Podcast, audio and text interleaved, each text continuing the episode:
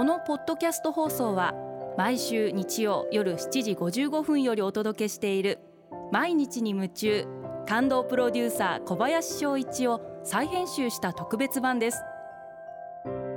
放送で収まりきらなかったアルビオン社長小林翔一さんが大切にしている感動のポイントをどうぞお楽しみください。アルビオンの小林翔一です。自分に合った時間帯って感動じゃないですか？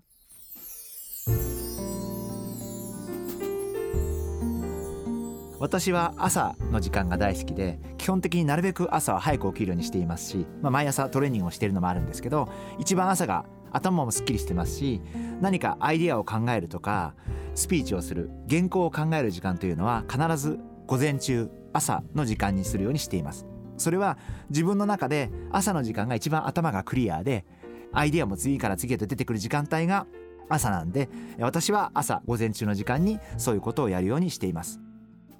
えー、もう4時半あるいは4時45分に起きる生活をしだして多分もう15年これが自分のリズムになっているんで。ですからたまにこう夜更かしをしすぎてしまって朝遅くまで寝た時は自分の体調がこう一日ちょっと優れないとは言わないんですけどなかなか今日は乗らないなっていうこともやはり私も人間ですからあのたまにあります。ですからなるべく2次会も行かないようにしていますしなるべく、えー、夜の11時半までには布団に入れるように基本的に朝は4時半から4時45分に起きたいと思っているんでなるべく、えー、夜の11時半までには、えー、布団に入るようにしています。会社に着くのが、えー、朝の8時少し前、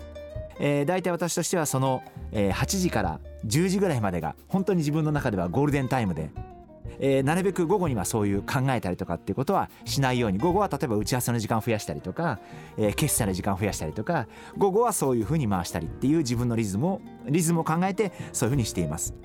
でこれは人によって違うんで多分人によっては夜の時間が一番冴えてるって方もたくさんいらっしゃると思うんですね。でそれはそれで僕はいいと思っていて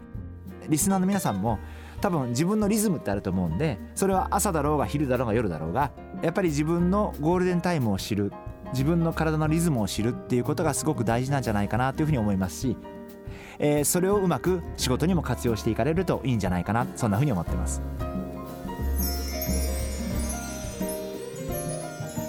毎日に夢中。感動プロデューサー小林翔一ではあなたからの仕事のお悩みを受け付けています。番組ホームページにあるメッセージフォームから送ってください。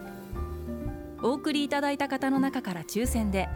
アルビオン化粧品のロングセラー化粧水薬用スキンコンディショナーエッセンシャルとソープをセットでプレゼントいたします。たくさんのメッセージをお待ちしています。